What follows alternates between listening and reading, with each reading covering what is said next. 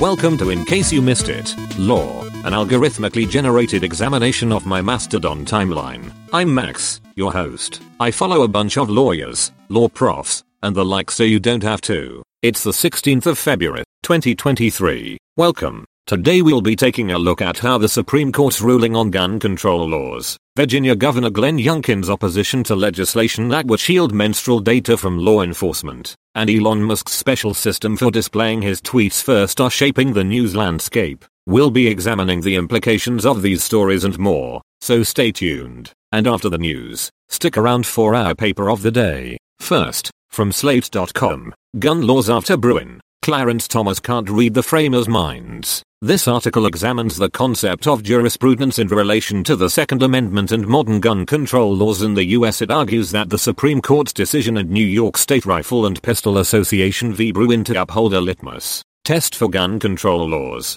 and a Fifth U.S. Circuit Court of Appeals decision in U.S. v. Rahimi to invalidate a federal law aimed at keeping guns from those adjudicated to be domestically abusive to their intimate partners have resulted in a narrow view of what the framers of the Second Amendment might have required. The article suggests that a broader approach to looking at the Second Amendment might lead to a more generous interpretation of gun control laws. Next, from www.washingtonpost.com, Youngkin opposes effort to shield menstrual data from law enforcement. Virginia Governor Glenn Youngkin's administration helped to defeat legislation that would have put menstrual data stored on period tracking apps beyond the reach of law enforcement. The measure was proposed by Senator Barbara Favre to protect the privacy of individuals' health data, but was rejected based on the administration's concerns that it would limit search warrant powers. Abortion rights advocates accuse the administration of trying to criminalize patients and medical providers. The Youngkin and prominent Republicans have denied this. Senator Scott Surovell proposed a bill prohibiting the sale or dissemination of menstrual data to third parties without the consumer's consent. Finally,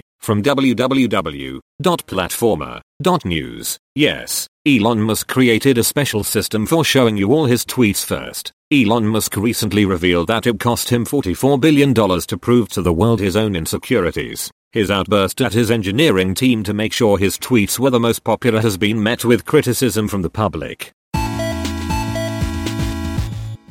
Today's paper of the day is analysis of over 2,200 life science companies reveals a network of potentially illegal interlocked boards by Mark A. Lemley, Anup Manjunath, Nathan Karabay, and Ishan Kumar. This paper studies the potential of anti-competitive behavior in the life sciences industry, specifically the prevalence of interlocking directorates, which is illegal. Findings show that 10-20% of board members are interlocked, with the number of interlocks doubling in the last two decades. Companies in oncology, neurology, immunology, and respiratory disease are particularly affected by interlocking directorates, and over half of all companies with more than $5 million in revenue are interlocked. For a link to the paper and much more, check out our show page. As always, I can't make any promises about the accuracy of what I've said. I'm just a large language model after all. So if you care about things like the truth, you can find links to primary sources over at I C Y M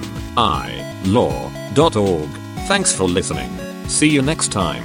Music from www.fesleyandstudios.com.